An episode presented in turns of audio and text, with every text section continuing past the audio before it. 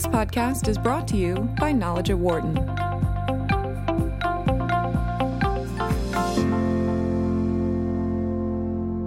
Welcome back to the Knowledge at Wharton podcast. I'm Rachel Kipp, Associate Editorial Director of the Knowledge at Wharton website.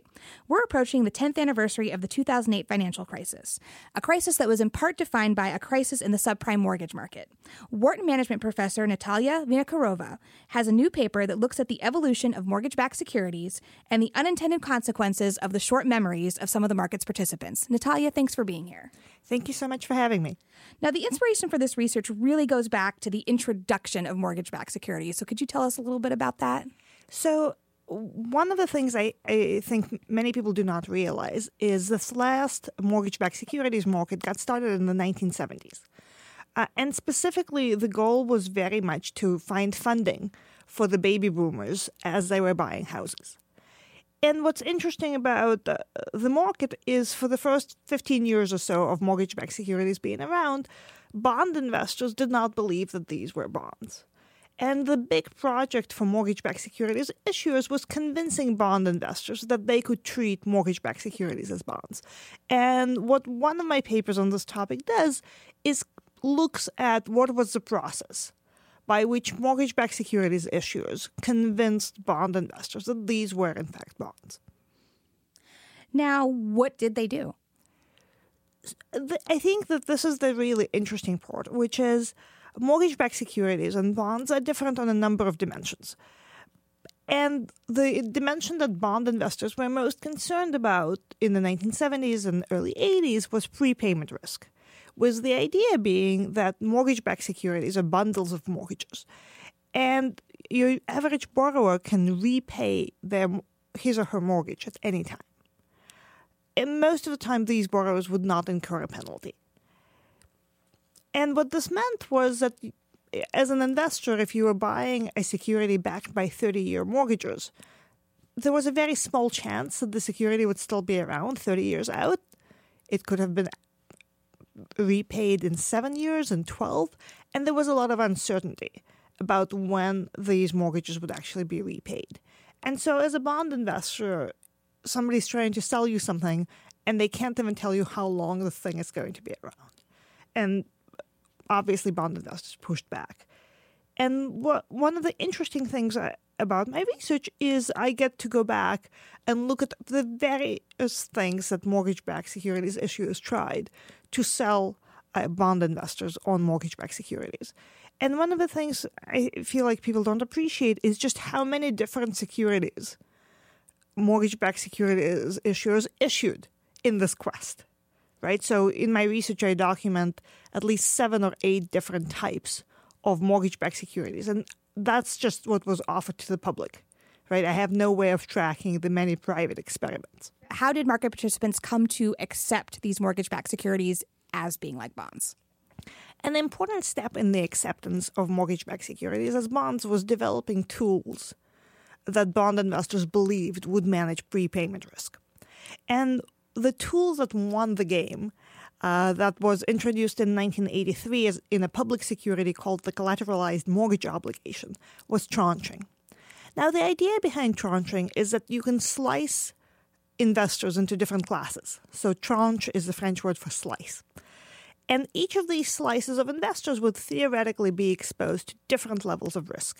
So, you had the junior tranches, which were supposed to absorb the risk. So, the senior tranches were, in fact, protected by the fact that you had the junior tranches as part of the security. And the security that started it all only had three tranches by the early 90s, you had securities with something like 68. You had things that were called soft bullets, turbo bullets, sticky diffusion jump Z things. Um, but the precursor for this flourishing of all these tranches was that when in 1983 Freddie Mac issued the security called the collateralized mortgage obligation that used tranching. It was the first publicly issued security that used tranching bond investors said, okay, we now believe you. We now believe you because each of these tranches was given a ballpark range of repayment. And so, if you were a pension fund looking for longer term securities, you knew that the security you were buying would be safe from prepayment risk for the first five, seven, however many years you needed. And now we get further down the line into the 2000s, into the time of the financial crisis, and what we what you find is is that past experience really didn't play very much of a role at all into what happened next. So this is the interesting thing. So even before we get to the 2000s, in the early 90s, the Fed undertakes a series of interest rate cuts. And so every just about every mortgage borrower in the United States has an opportunity to refinance their mortgage. And the reason they have this opportunity is because the bond investors' capital flowed into the mortgage market. Right? So prior to the bond investors believing that mortgages were mortgage-backed securities were bonds, prior to that point, you have these concerns about insufficient financial capital flowing to the mortgage market. And once the bond investors believe that these things are bonds, once they believe that tranching will work, just about enough money flows into this market to enable as many people as wanted to to refinance. So you had 70% of all borrowers repaying their loans in some securities.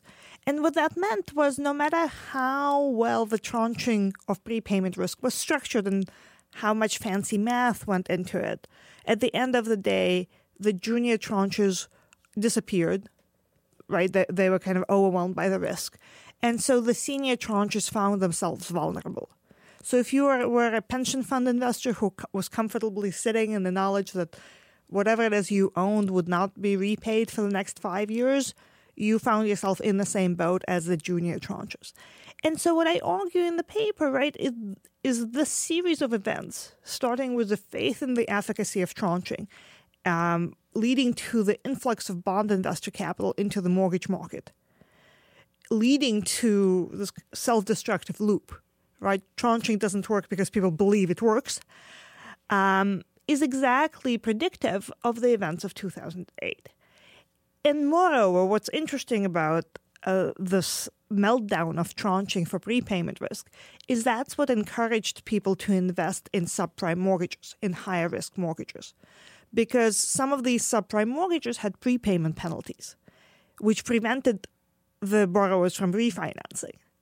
And so, in a way, the movement towards these non government backed mortgage backed securities with default risk was driven by the fact that they were seen as being a safer bet from a prepayment risk perspective. So now what were the most surprising conclusions here in terms of just what you when you looked back at all this information, what were the most surprising conclusions in terms of like how market participants reacted to all this? So one of the reasons why people did not update their beliefs about whether mortgage-backed securities were bonds uh, was because people constructed narratives that were very specific to the crisis. So the early 90s events were variously called the meltdown, the mayhem uh, of the mortgage market, but the explanation that got constructed for the mayhem had to do with the fact that mortgage lenders, mortgage lenders lowered the fees associated with refinancing. And so instead of blaming tranching or the use of tranching for what happened, instead of seeing the systematic causes of the events of the 1990s, the market participants settled for this very local explanation. This is what happened. And I think we see something similar with the 2008 crisis, where instead of looking for structural causes, you know, this is a problem with tranching, this is how things work, what we see is a search for this very specific explanation, right? And this tendency to construct this very specific explanation for such a large event I think it is also similar to what we saw following the 1990s. Now, why do you think people want that very specific explanation as opposed to something? I mean, is it because they're seeking that's easier to fix than maybe something more structural?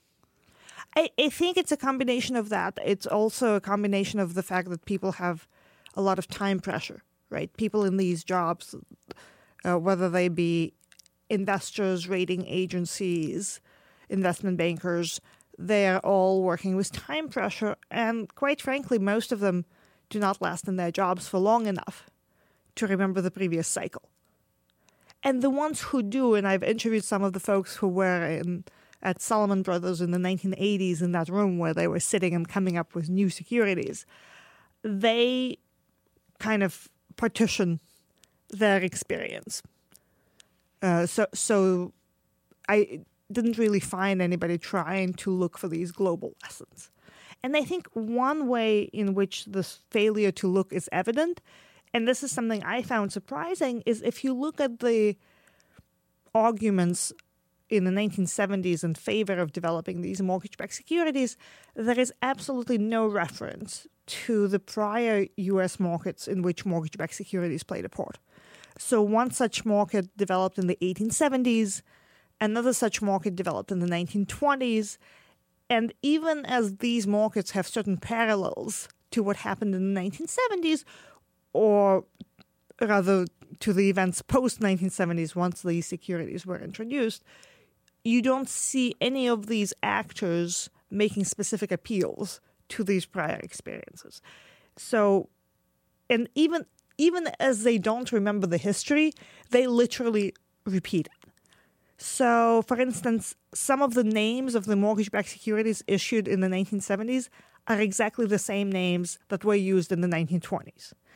In 1975, Freddie Mac issued something that was a precursor to the collateralized mortgage obligation, a security that they call guaranteed mortgage certificate, which is exactly the name that was used in the 1920s by mortgage insurance companies issuing mortgage backed securities. And the parallel does not end there, of course, because what happened in the 1920s as part of the mortgage crisis is these mortgage insurance companies went bankrupt. And this is very much what happens to AIG in 2008. Is there a way to build institutional memory into the system then? Because if even the even if there are people around who remember and aren't sharing what they know, then is there another way to make sure that when we're introducing these financial innovations that somehow somebody somewhere is keeping in mind what happened in the past? Absolutely. And I think a good analogy here is the Food and Drug Administration, where if you're trying to bring a new drug to market, at least perhaps imperfectly, but this is an entity that tries to force memory.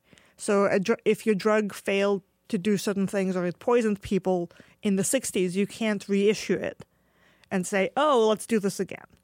And, you know, one of the symptoms of a lack of memory in the system is what I do in my research is I take the prospectuses, the documents explaining what the securities are and what they should do as almost a fossil record, right? Because that's my way of reconstructing what these securities did. And just locating these documents is surprisingly difficult. So, and this is even the case within the firms that pioneered these securities. So, for instance, I contacted Citibank or Citigroup, which bought Salomon Brothers through on a merger path a while ago. And I asked them for prospectuses of some of the securities that were pioneered by the Salomon Brothers in the 80s. And the reply I got is one, they couldn't give me access to their archives because I wasn't a client. But two, they do not keep their prospectus records in the archive for longer than three months. Now, we are talking about securities with 30 year maturity. So the fact that we live in a regulatory environment where an issuer of a security or an underwriter, in their case of a security, can discard what is effectively the contract between them and the investors seems very surprising. Now, does that sort of also speak to the idea that maybe there needs to be more regulation requiring that this type of documentation needs to be kept? And unfortunately for the mortgage industry in the United States, it, the problem runs deeper than the regulation of documentation. I can think of no other country in the world where you have these fly by night mortgage originators, which disappear after every bust, right? And, and there are trade offs in terms of we want more people to have access to credit, we want the credit to be cheaper. But it seems that in designing the system, the access to credit considerations uh, perhaps get treated, get get prioritized ahead of the safety of the system. Now, it seems like during the crisis, and I mean, even up till now, I mean, there's been a lot of talk, and you read a lot about people trying to find someone to blame? Whose fault is this? Who can we prosecute for this? Who can we put in jail for this? And one of the interesting things about your paper is that you find that while you may want to subscribe sort of animus to some of these market participants, that that didn't necessarily that wasn't necessarily the case. Right. So, so the perspective from which I approach my research is imagine the best intentioned actor in the system. So imagine somebody at Citigroup um, who is trying to learn from the 1970s. We're not going to make them learn from the 1920s, but they're trying to learn or build on the knowledge that Citigroup accumulated. At some point in tracking down these various people, many of whom are no longer with Citigroup, just the circular pathway one would have to travel. So imagine you're an analyst, you're a mortgage-backed securities, um, you're investing in mortgage-backed securities at Citigroup, and you're trying to learn from the past you would have to go on the circuitous path of locating the people you would learn from. And so, so there are systematic problems that do not get addressed. It, and in a way, I feel like the incentives narrative is not helpful.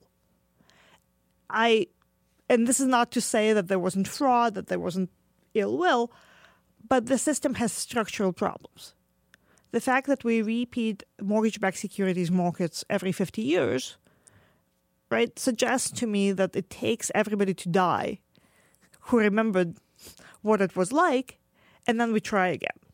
Right. So now, as we're coming up on 10 years, and I mean, I think as that, you know, there has been a lot of talk of when is the next crisis going to be? What's going to cause the next crisis? Do you see, first of all, any warning signs? And also, any potential changes that we could make that might help, like, might protect against that a little bit? I think that the house price inflation is an incredibly potent signal of us being in a bubble, of us being on the verge of a crisis. But I think the quantitative easing, which is effectively the printing money machine, is creating liquidity, which has been shown by folks like Markus Brunnermeier at Princeton to bring about crises, right? So when you have too much money chasing too few attractive options, you end up in a bubble, and the bubble will have to burst. And so, in terms of what we know about preventing financial crises, right, a lot of it is not rocket science. The banks are too big, right? The banks that were too big to fail 10 years ago are even bigger now um, the Consumer Financial Protection Bureau has been more or less um, rendered ineffective by the current changes, and Dodd Frank is being rolled back, which was a regula- set of regulations that people didn't think was strong enough to remedy what we saw happen. So, so yes, so I think there are things that can be done, but it's not clear that the current administration is interested in pursuing these paths. Now, given a perfect world, though, where you had control to to do them, what would you do? What I would do is I would further restrain the leverage of the banks. Right? So banking used to be a boring 9 to 5 job. Sure. It needs to go back to being a boring 9 to 5 job. And now, what's next for this research? Where are you going to go from here? So, uh, for me, because of my interest in these, what are the structural parameters of the system? One of the projects that I just submitted uh, to a journal looks at the history of mortgage ownership recording. Because one of the very interesting things uh, that came out of the 2008 crisis is it turned out that in many cases, banks didn't know who owned what loan. Right. And you remember seeing those news stories where they're trying to find who owns this property. And so, what I do in my research is I trace back the development of that system that keeps track of land ownership recording and mortgage ownership recording to the 1630s. Um, and what that allows me to do is kind of is is to say, look, these are structural problems. They have been around through these multiple generations of reform. Because I feel like one of the challenges reformers often face, again without reference to history, is that they think that they're the first people who tried to reform the system. And I feel like learning from the people who came before them would actually be helpful. Natalia, thanks so much for being here. Thank you. You can find all of Knowledge at Wharton's articles, podcasts, and more on our website, which is knowledge.wharton.upenn.edu. You can also find all of our podcasts on Apple's podcasting app, Stitcher, and wherever else you get your podcasts. If you like what you hear, please leave us a review. It really does help like minded folks to find the podcast. Thanks for listening. For more insight from Knowledge at Wharton, please visit knowledge.wharton.upenn.edu.